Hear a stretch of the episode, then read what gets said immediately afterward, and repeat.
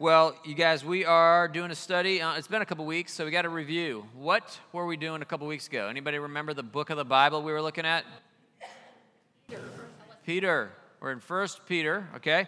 And this is all going to be quiz. What is First Peter about? What's the thesis or the primary exhortation in Peter? Live as exiles. Okay, you live as exiles. Excellent. Very good, right? So you're aliens and strangers in the NIV. You are sojourners and exiles in the ESV. That's what it's about. You're weirdos. You're strange. You're different. You don't fit in. And so, here's a bunch of stuff you've got to do. Where does that occur in Peter? Where's that, where's, where does the thesis exist in the letter? You guys remember the chapter and verse? 211.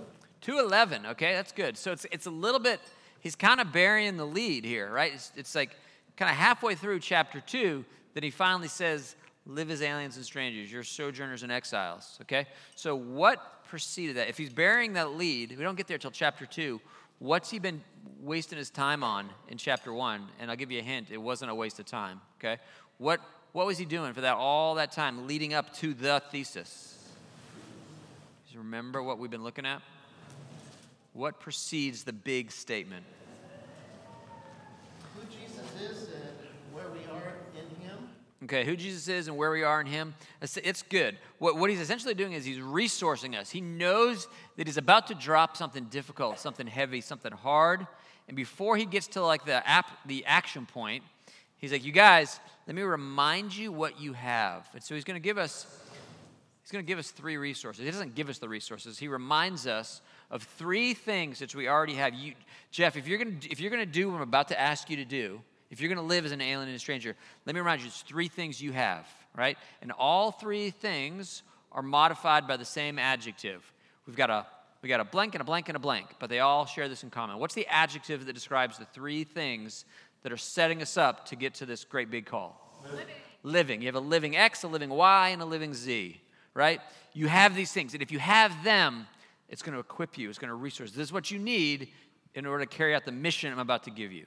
Okay? So what's the X, Y, and Z? We have a living living word. That was second. We have a living hope. That was the first one. And then this week is going to be stone. Stone, which we haven't discussed yet. We have a living hope. And we spent some time on that. We have a living word. And we spent some time on that. And we have a living stone. And if you're going to get through this season, which might be like for the rest of time, okay, we've been living in a season of not being very much like aliens and not being very much like strangers. Um, but that's drawing to a close. And you are going to get stranger and stranger. Your children are going to get weirder and weirder. Your grandchildren, if they're believers, are going to get weirder and weirder. The world will think it's strange that you and they do not plunge with them into the same flood of dissipation. You're just going to get weirder. And if you're going to survive the weirdness, if you're going to be the alien, then you're going to have to know something about this living hope and this living word and this living stone that we have. Okay? So this week's all about the living stone. And I think you're caught up. So you ready? First Peter. We're going to start in chapter 2, verse 4. And here's our passage about the living stone. I just want you to hear it and we'll kind of take it apart. He says, Verse 4 As you come to him, that would be Jesus, by the way, the living stone, there it is. You might have underlined that already.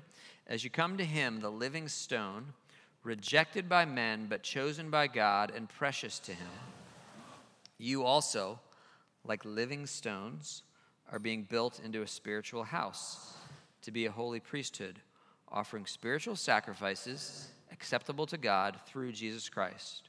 For in Scripture it says, quote, See, I lay a stone in Zion, a chosen and precious cornerstone, and the one who trusts in him will never be put to shame. Now, to you who believe, this stone is precious, but to those who do not believe, quote, the stone the builders rejected has become the capstone. And, quote, a stone that causes men to stumble and a rock that makes them fall. They stumble because they disobey the message, which is also what they were destined for. All right, so the question, really, the question of the morning is what does it mean that we have a living stone? And you're thinking about getting through this dark days of living as an alien and a stranger. If I were to say, hey, no, no, no, don't sweat it. You've got a living stone. Okay? So what? what? Okay, what does that mean? So just take, take you can, and I'll, I'll guide you in a few minutes here, but let's just kind of first, first pass. What is, what is Peter saying? That you have a living stone, and why will that be helpful to you? Living stone. Fetz? A uh, couple of thoughts. The first is uh, the, uh, the house that's built on stone uh, in Matthew 7, as opposed to the house that's built on sand. And then the other thought is uh, Psalm 40, where it talks about um, you lifted my feet out of the pit and put it on a, a strong rock. Okay, excellent. So what Andy's doing is he's just thinking through, okay, how does the Bible use the imagery of rocks or stones? Um, and maybe that will kind of we can borrow meaning from those other ones to give us something here. Okay, so this is great. And this is exactly the practice that we should do. So there's themes throughout Scripture, there, or maybe not themes, maybe it's more of motifs, images that get repeated over and over again.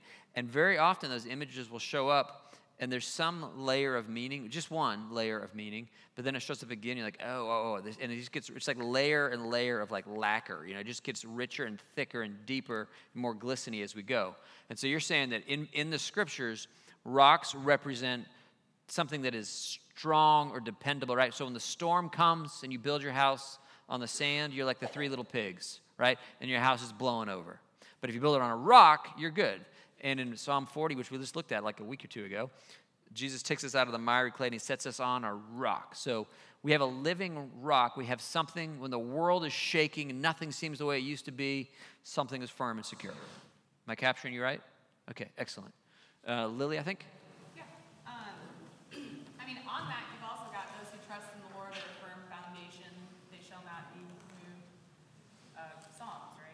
Yeah, that, that, that, that image should show up many times. And that's kind of what you'd think, right? Rock is a, you don't want to build stuff on in swampy land. You want to build it on something that's like there's a bedrock, right? So also um, Ephesians comes to mind, Ephesians 2, um, starting at 21, in whom the whole structure being joined together grows into a holy temple in the Lord. Yeah. You're being built into a dwelling place for God by the Spirit. So we don't, so we don't just have a living stone, but as Peter says we are living stones. And there's a, there's a reflection of um, the very body of Christ in each individual person as a stone being reflective of the, the temple excellent. in Revelation as well. Okay, excellent. And so we're gonna so hold on to that. We're, we're gonna end with that as we think about kind of some of the implications of this. But it's ab, it's absolutely right that it's not just that we have a stone, but we we also are being built as living stones. We'll talk about what that means in a little bit. So excellent. I feel like there was another hand. I thought somewhere else. What does it mean that we have a living stone? Any other things that were on your mind you want to throw out there? Well, they got water from the stone in the wilderness. Okay, interesting. So if, you, if, you, if you're continuing, if you're just kind of rolodexing your mind, like where else do we see stones in the, in the Bible, in the Old Testament? You're like, well, there's this whole time where they're in the wilderness and the rock provides water as a provision. Curiously, Paul picks that up in 1 Corinthians. It says Jesus was the rock, right? So the idea that the rock is not just something we build on, but in some really strange way, it is a provision. It is through the rock that comes all this stuff that we needed. In, in that instance, water in a desert. It's excellent observation. Yeah, Brad? Also, think in the Old Testament, the uh, altars and Ebenezer stones that were built for remembrance of God's goodness. Excellent. Okay. promises. Okay, so what Brad is talking about, there was a there was a practice in the Old Testament when, as the people of Israel were traveling around, and God would show up and do some amazing thing, they would take a rock that's laying down and they would stand it up, make some big thing. It was just like a, like a monument to say, right here, this is where it happened. It's a, it's a way to like make a marker and say, God was faithful in the past, which gives us hope that he'll be faithful in the future. So rocks show up there.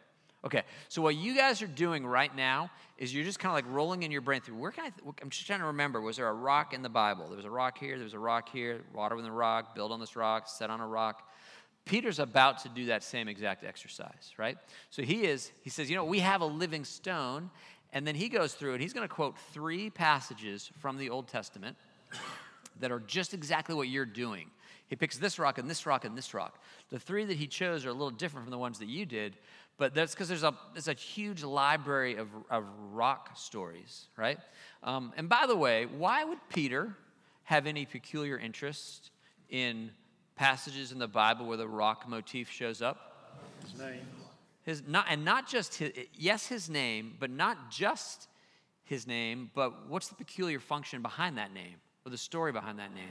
Jesus said he was the rock he would build his church. That's right. So it, it wasn't really his name. His name was Simon, right? But Jesus nicknamed him Rock. And so you got to think when Jesus when Jesus nicknames you Rock, then you might be interested to be like, Rock, what does that mean? And then you go back and you do a little Bible study to say, okay, if Jesus is calling me a rock, how does the Bible use that? Let me let me let me unpack that. And so it's not surprising that he would that he would do this. And here's here are the three passages he quotes. And we want to try to say, okay, what is where's Peter going with this? Because we need it. Okay, you need to have a living stone. He says in Isaiah, he's quoting Isaiah 28 in this first one, which says, See, I lay a stone in Zion, a chosen and precious cornerstone, and the one who trusts in him will never be put to shame. So, what's a cornerstone? Just in the normal, actual world, what's a cornerstone?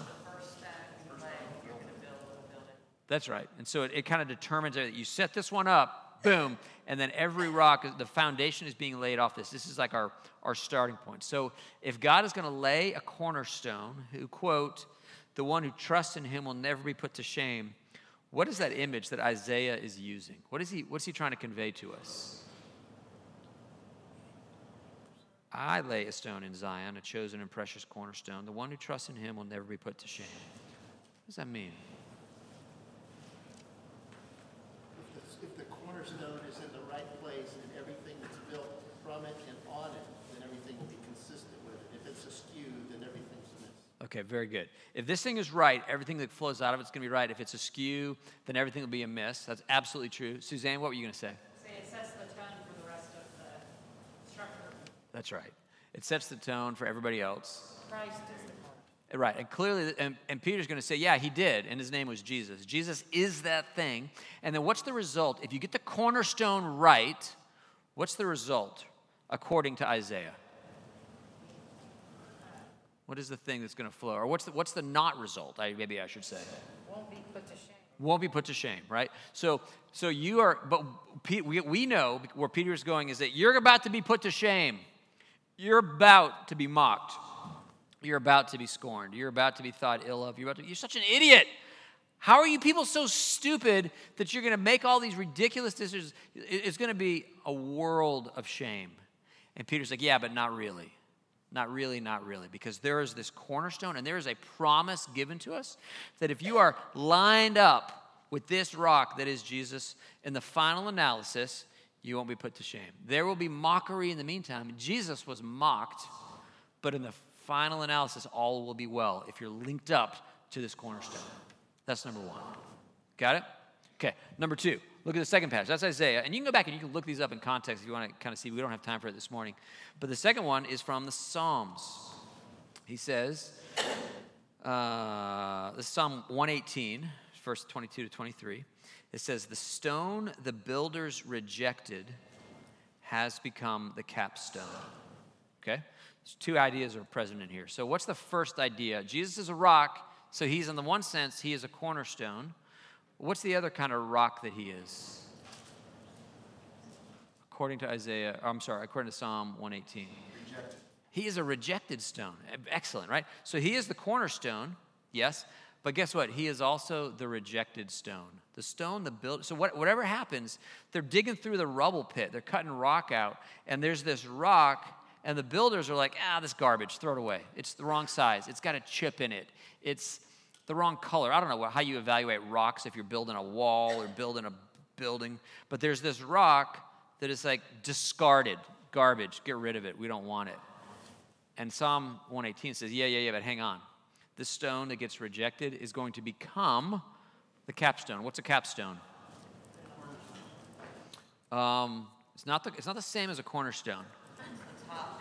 The top, it's the final stone. So the cornerstone is the first stone, the capstone is the last stone, right? This is the final flourish. It's kind of like when God makes the world, what's the last thing he makes? Uh, close. Woman. the last thing, the final flourish of creation is a woman, right? The final delight is a woman. There's something theologically very significant about that. Man was second to last, woman was last, right? And I think in that, in that account, there's some final delight, some final beauty. Jesus is not just the cornerstone, but he's the capstone. But in between here, he's the rejected stone. Okay? So again, I ask you, why is it meaningful to people that are about to be told, you're aliens, you're strangers, you're sojourners, you're exiles. This is going to be hard. It's already hard and it's going to get harder. What is the value in saying, you know what? Jesus was a rejected stone. We can relate with it. Say it again. We can relate with it. Absolutely, right? So when we are rejected, instead of being like, well, I guess it's over, we say, no, no, no. He was rejected, so it shouldn't shock us. It shouldn't be. It should, uh, it shouldn't be strange to us if we are also rejected. If we walk with Him and the world thinks we're idiots, we should be like, well, yeah, what did you think was going to happen, right?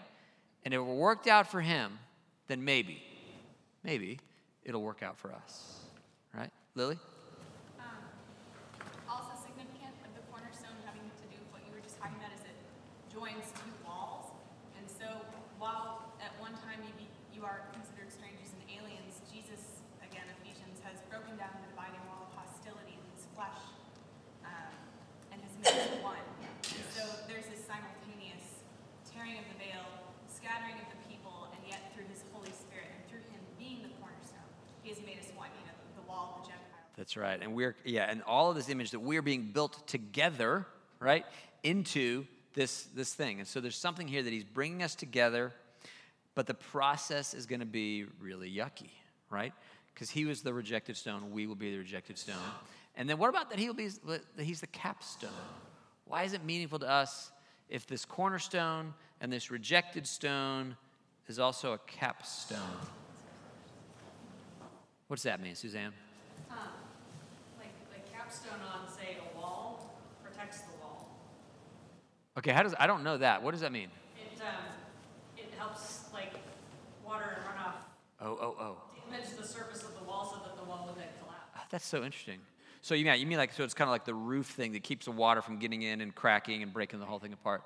So there's some aspect, perhaps the image might contain something about Jesus as being a um, an apple tree, a covering, a protection over us. That's fascinating. I'd never heard that. Maybe that it's, uh, that he's victorious, or maybe that it's like the beginning and the end. That, that's the, the sense of his, the, the finality, the final, the, the crowning achievement is the sense in which I've always thought of the kind of the, the victorious. But that, there's oftentimes these images have multiple facets to them, for sure. But yes, I think that it's his, the one, when the rejected stone is discarded, right? It's rubble, it's just garbage laying over here. But the capstone is the one in which, is, is the, is the, what do you call it? How do you say that word? Cupula, cupula? What do you call the top of like a, cupola. I don't know how to say. It. Okay, cupola. It's like there's that thing of like it's the final beauty, and he is that.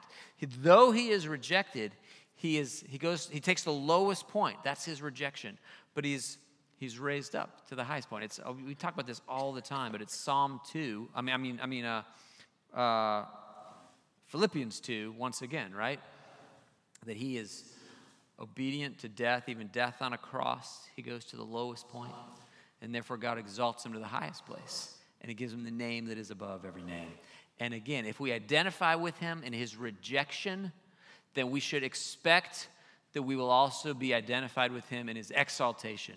It's the V shaped Christian life. We choose the lowest place, and he exalts us to the highest place. The rejected stone becomes the capstone. This is the shape of Christianity, and we oughtn't be dismayed when we're, when we're descending into the lowness. You want to add something to that? Yeah, I was just gonna say, he tells us in the Sermon on the Mount, in the Beatitudes, that blessed are we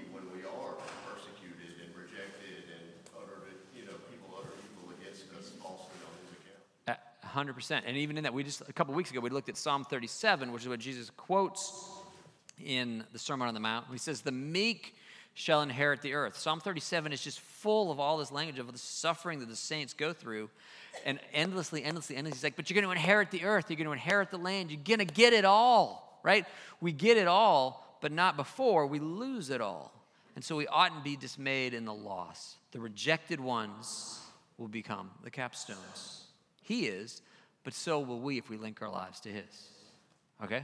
So we've got, what are the three stones we've got so far? Number one, uh, the stones, not the living things. Cornerstone.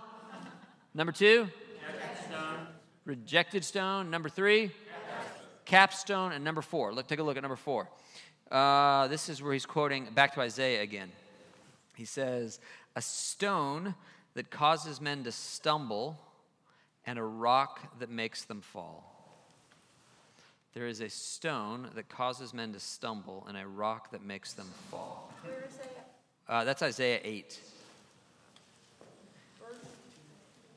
Uh, 13 to 14, 15, something like that. In fact, we can go back there. This might help you to get a little context. Go back to Isaiah 8 if you want. And this might be a little bit less obvious. So let me give you a little bigger bite of it, okay? So go back to Isaiah 8. Um, this is right at, uh, let's see, how do I do this? Um, Isaiah is a complicated book. Isaiah 7, you guys know, it's the promise of Emmanuel, right?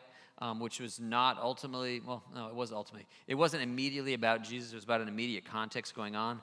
But throughout Isaiah 8, it, the Emmanuel thing gets picked up, and, and coming in, uh, like back in verse 8, it says, um, uh, forget that. I'm not gonna, you can chase the Emmanuel stuff down later. That's, that's not going to help us right now. Verse 12 don't, cons- don't call conspiracy everything that these people call conspiracy, and don't fear what they fear, and do not dread it. For check it out the Lord Almighty is the one that you are to regard as holy. He is the one you are to fear, He is the one you are to dread, and He will be a sanctuary. But for both houses of Israel, he will be a stone that causes men to stumble and a rock that makes them fall. And for the people of Jerusalem, he will be a trap and a snare. Many of them will stumble, they will fall and be broken, they will be snared and captured. Okay, so he's a cornerstone, he's a rejected stone, he's a capstone, he's a stumbling stone. What does that mean? That Jesus is a stumbling stone, a rock that makes people fall. Because they just don't get it. Okay, they just don't get it, right? Um, which, which makes it sound a little bit intellectual. It's rarely is the problem intellect, it's almost entirely volition, right? I don't get it because I don't want to get it, because I want to do what I want to do, okay? Right? So our problem is not data. Our problem is like, I just like me and I want to do what I want to do, and I'm really bad at predicting the things that will bring me ultimate joy. That's the, that's the bigger problem, right? So he's a stumblestone. What, tell me more about that. What does that mean? Yeah, Becky? It makes me think of the gospel as foolishness to those that are perishing. I don't know what that is. Yeah, the gospel, yeah, 1 Corinthians 2. The gospel is foolishness to those who are perishing. In fact, all through Corinthians, 1 Corinthians and 2 Corinthians have tons of this language that is, uh, for some people, the gospel. Well, it's like this Paul says that we are the fragrance of Christ. And what does Jesus smell like? According to Paul. Do you guys know this? You know this passage? Right? To some it's this, to some it's that, right? He says, we, we are the aroma of Christ among those who are perishing. To some, it is the, the, the stench of death. And to others, it is the fragrance of life. And then he says, Who is equal to such a task? What is it like to enter into a community to speak of the beauty of Christ and have some people weeping because they recognize how deeply he meets their needs and they want him, and to have others gnashing their teeth in anger and rage? He's like, This is what I do all day, every day. Some people think I smell delightful, some people think I smell terrible, right? And to those that it smells terrible, it's a stumbling stone, it's an offense. The gospel message is to some people the best and sweetest thing they have ever heard. And to others, it is an offense and a, and a just a disappoint. I can't believe you're so stupid that you would say something so wicked, so evil. So are you telling me that God, you know, so you're telling me that God is a giant child abuser.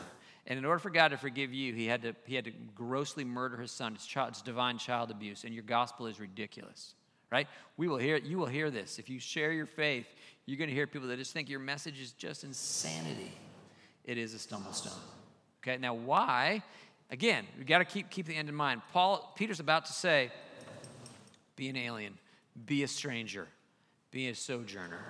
But before we do that, you got a living hope, a living word, and a living stone. When I say living stone, what I mean is you got a cornerstone, a rejected stone, a capstone, and a stumbling stone.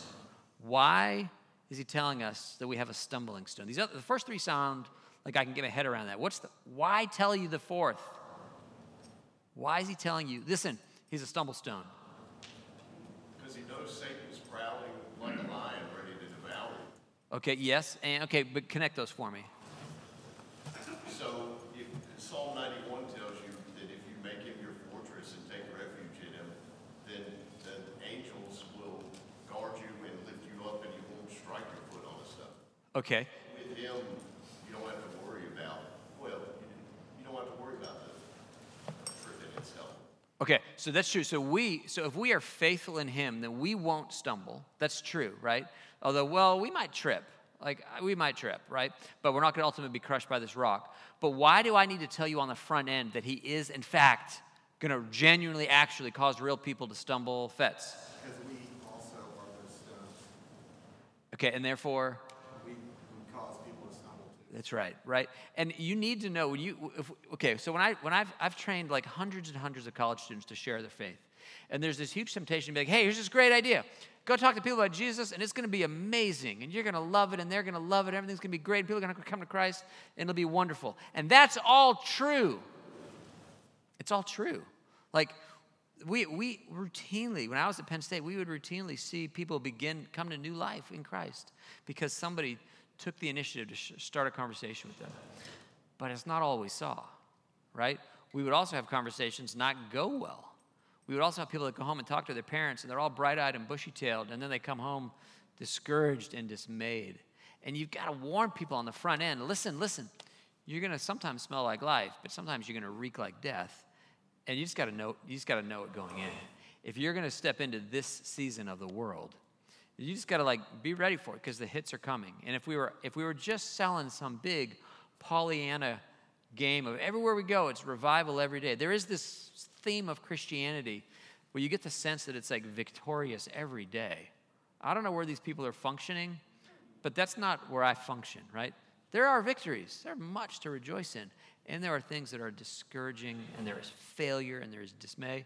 And so, listen, he's a stumble stone. Some people, you're gonna, you're gonna communicate the message perfectly, beautifully, clearly, lovingly, and they're gonna hate it. So it's okay. Strap in.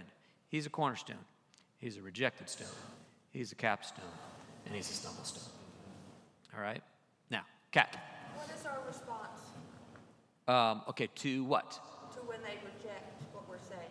Oh, okay. So, Kat's question is, what's our response when people reject what we're saying? There's a there's a there's a whole bunch of different things that you might do, right? So sometimes what we do, um, what Peter's going to say later on to wives of men who don't know Christ, he's going to say, you might just need to stop talking for a little while, right, and just step back and just love Him and let your life just show it, right? Sometimes Paul will say, warn a divisive person once, after that, warn him a second time, then have nothing to do with him. Sometimes he'll say, leave the relationship. Sometimes you stay in the relationship, but you shut up. Sometimes you leave the relationship. Sometimes, though, you take the hit again and again and again. So when Peter's in Corinth, he's afraid. I'm Paul. When Paul's in Corinth, this is Acts 18, he doesn't want to get take any more hits. And God says, Do not be afraid, keep on speaking, do not be silent.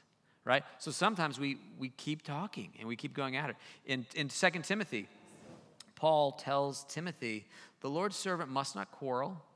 Instead, he must be kind to everyone, able to teach, not resentful. Those who oppose him, he must gently instruct in the hope that God will grant them repentance, leading them to a knowledge of the truth. That they'll come to their senses and escape from the trap of the devil who's taken them captive to do his will. Okay? So, Four things, right? Sometimes you stay in a relationship, but you be quiet. Sometimes you leave the relationship. Sometimes you just keep on talking, don't stop. And sometimes you gently instruct. So there's a so it's it's situation dependent. So the you're asking the Spirit of God, Lord, what is the right play? What do I do here? And if you get it wrong, you just try again, you know? May I say, the first thing you want to do is pray. Absolutely, right? So we- there's a, there's a rule that we, you never want to talk to people about God before you talk to God about people. All right? He's the one that's going to like superintend and override. And the result of it might be that they come to faith. And it might be that he's a stumble stone, right? All these things are all in play. All right, so here's what I want you guys to do. Reflect on this. You got four kinds of rocks. What are the four rocks? Cornerstone, rejected stone, capstone, stumble stone. Okay, so as you anticipate where Paul, where, gosh, get it right, where Peter is going, right? Aliens and strangers. Does one of the four of those strike you most poignantly? And there's not a, this is not a right answer kind of game. Like it might be for you, his cornerstoneness is really like, I got to hang on to that. That he, this thing, he is the solid rock, and that whatever else anybody else is saying is, I'm not to listen to him because he's the one that's right.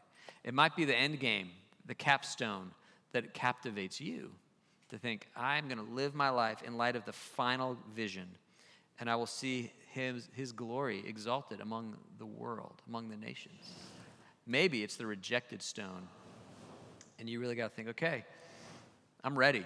If he was rejected, I will draw strength and life from his rejection when I anticipate or I'm already experiencing my own. Or maybe it's the stumble stone. You're like, Lord, I'm just willing to submit to a world in which we won't always be successful. We just won't be. And uh, okay, so as one of the four, uh, just think about it. Like, which of the four? I'd love to hear. Which of the four of those has the most power in your life just right now? Might change in a week or a month or in a year. But right now, does one of those have more resonance for you? Yeah, Tommy? Uh, for me, the stumbling stone um, really kind of hit home a bit because it occurred to me it's like, you know, not all roads are, are we meant to travel. And so, you know, like when we have those interactions that turn negative for somebody where the gospel's been a stumbling stone, praise God, they shouldn't be walking that road. Like this is a chance when they pick themselves up after this, this interaction maybe it's not us, maybe it's somebody else, but maybe in the helping them up, they'll, they'll experience some of that grace and Yeah. change the path. Okay, here's what I love about that. Paul uses the same image of stumbling, and he, then he asks the question in is Romans 11? Maybe it's 10, 10, 11.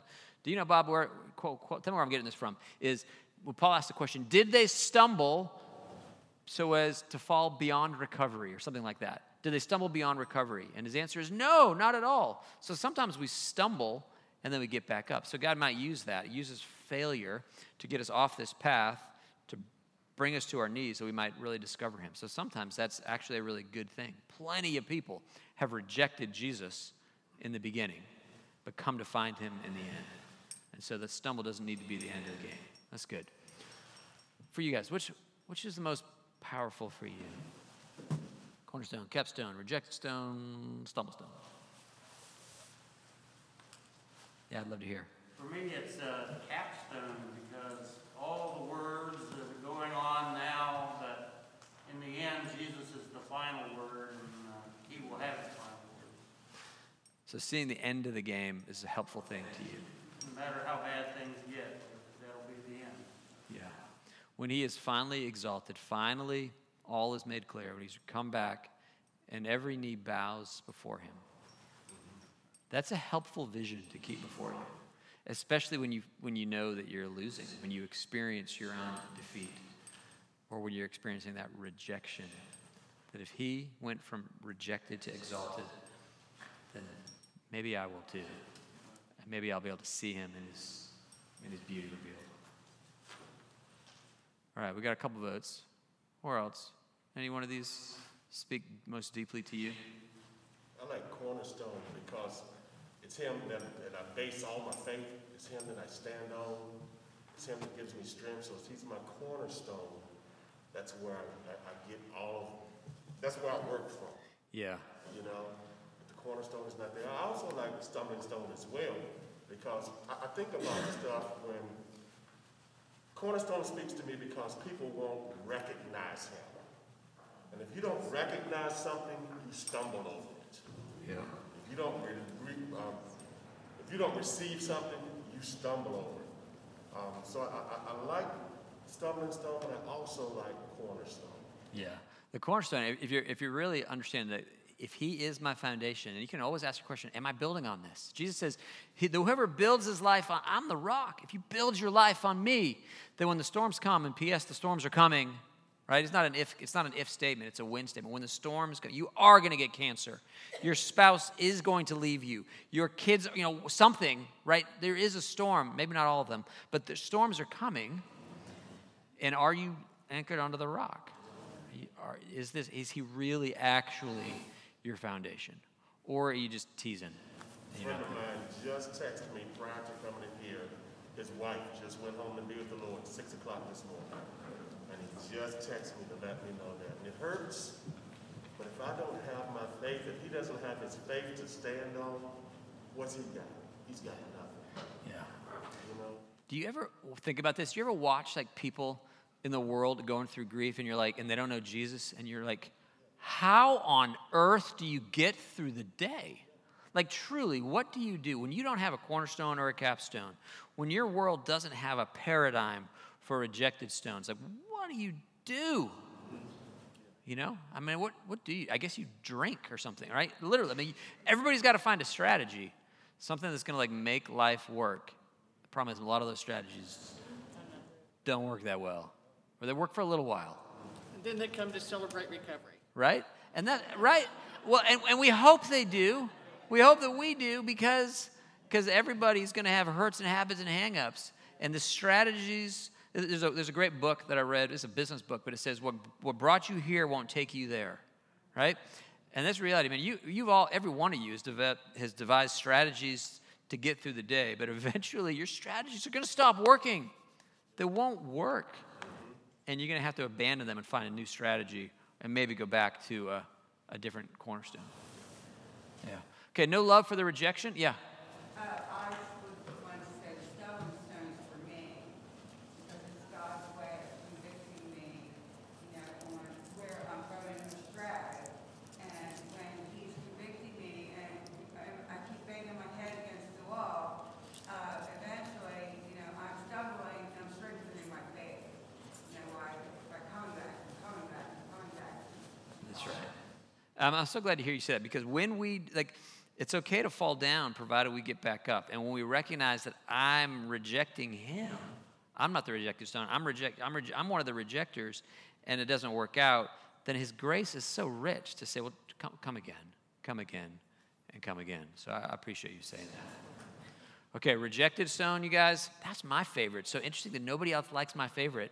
Um, the thing that I, the thing that I think the reason that the rejected stone is so compelling to me is actually the same passage. I think with Becky that you mentioned, that you were talking about 1 Corinthians uh, one and two. That whole thing in the in the setup of um, uh, the stumbling stone, right? You're talking about in, in that. I think of that passage all the time. I I can't prove this to you, but I feel like 1 Corinthians 1, 18 and following is, I think I said it was chapter 2, chapter 1. 1 Corinthians 1, 18 and following is, I think, I think it's unique. It stands out to me as the most mysterious, maybe the most mysterious passage in the Bible. I, I, I won't debate you on this, just- but every time I read it, I feel like what he's saying is so strange, so bizarre, and so it's like peering into a black hole. It's like this is the center of the strangest thing of the way that God works. And it is, it's, it's this whole concept of the rejected stone. Just listen to this. It's so odd. And I would never, I would never have intuited this. Not in a million years. Listen to what he says. What is it? I'm sorry. Yeah, 1 Corinthians chapter 1. We'll start at verse 18. For my money, this is like this is like the deep magic right here. Listen to this. He says, "For the message of the cross is foolishness to those who are perishing, but to us who are being saved, it is the power of God.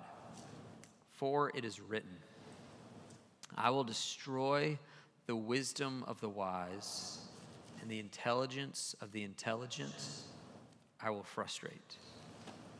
And I should probably even just pause here to say, I love smartness. I love information. I love knowledge. I love intelligence. Every fellow I accept into my program is like a 3 8 or better, right? It's like they're all smart people. They're all knowledge. I love knowing stuff. And this is like blows it all to death. Listen to this. Verse 20 Where is the wise man? Where is the scholar? Where is the philosopher of this age? Has not God made foolish the wisdom of the world?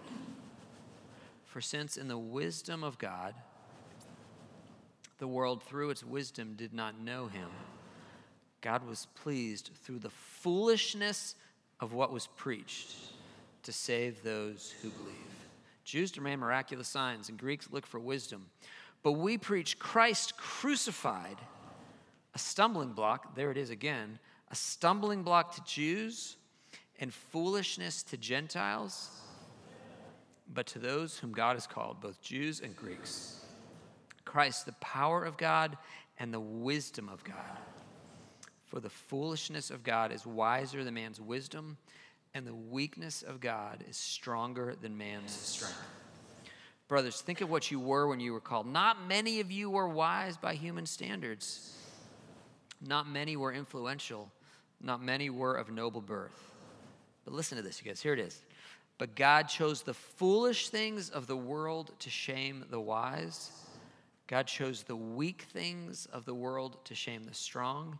He chose the lowly things of this world and the despised things. Read the rejected things, the things that are not, to nullify the things that are, so that no one may boast before him. It is because of him that you are in Christ Jesus, who has become for us wisdom from God. That is our righteousness, holiness, and redemption. Therefore, as it is written, let him who boasts boast in the Lord. Amen. It is his pleasure to win by weakness, right? In every regard, he goes to the deepest idiocy that this crucified man would be the rescuer of the world is such lunacy. And that was the plan that he would defeat the powers of hell by being defeated. Who comes up with that? Right? In every way, the way up is down. It is the rejected, the despised, the lowly. And this to me is such a rebuke because I don't want to be any of those things. I want to be exalted and strong and smart and victorious. And everything, all of that is just decimated in light of this. And the only way to be the capstone is to be the rejected stone. Right? You see why I say this is deep magic? And it is so counter to everything that we were ever told. Ah, oh, it's insane.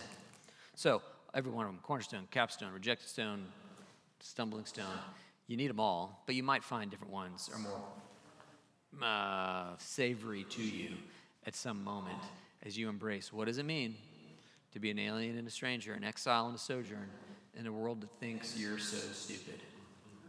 So get ready. And then back to back to Lily's point. Just we'll end with this. Look at verse five, you guys. Says you also, like living stones, are being built into a spiritual house. You guys, what are the metaphors that the New Testament uses to describe the church? The church is like what? Bride. A bride. Very good. A body, right? The body unit made up of many parts, right? The bride of Christ. Good. Body bride. What else? Temple. Temple. Excellent. What else? Do you know? Um, that's good. And we're going to look at that next week. So we'll, we'll save kind of some thoughts on the royal priesthood there. Body Bryce cried, uh, body, did I just mangle this? Body, bride, uh, temple, uh, house. House and household. And then one, you also get field. Field is not common, but Paul talks about field in like, I think it's 1 Corinthians 10, we're, we're field. But you know what the number one is? Most common metaphor? It's not body, not bride. We tend to think of it as those. It's this image of house or household. Shows up way more frequently, which is funny because we almost always talk about the body of Christ, the bride of Christ. We never talk about the household of God. But it's this. It's that. It's that we're a house. Where sometimes that house carries on the structure, the walls, and the roof. Sometimes it's like the people, the household, the people in the family. But this concept of house or household is the most common description for the church in the New Testament. And here's another example of it that we are living stones being built together, where our lives are linked. There is this foundation, but it's not just one foundation. We're all being tied together. And it's because He, he is a rock, and therefore we are rocks. What that means is He is rejected, we are rejected. He is the capstone, and we will be with Him. He will confer to us his glory. He is a stumble stone. And therefore, as you guys have said, people will stumble over us, right? But he's building us together into a house. And if we're going to get through it, then we need to be doing it together. His church is designed to function together. The storms will rage, the wind will howl, but as the church is the church, the stones are all knit together, it'll all work out. We'll be rejected, people will stumble, but the capstone days are coming. He's put us together to be a body. So stay together. All right? That's all we got. We're done. Thanks, friends.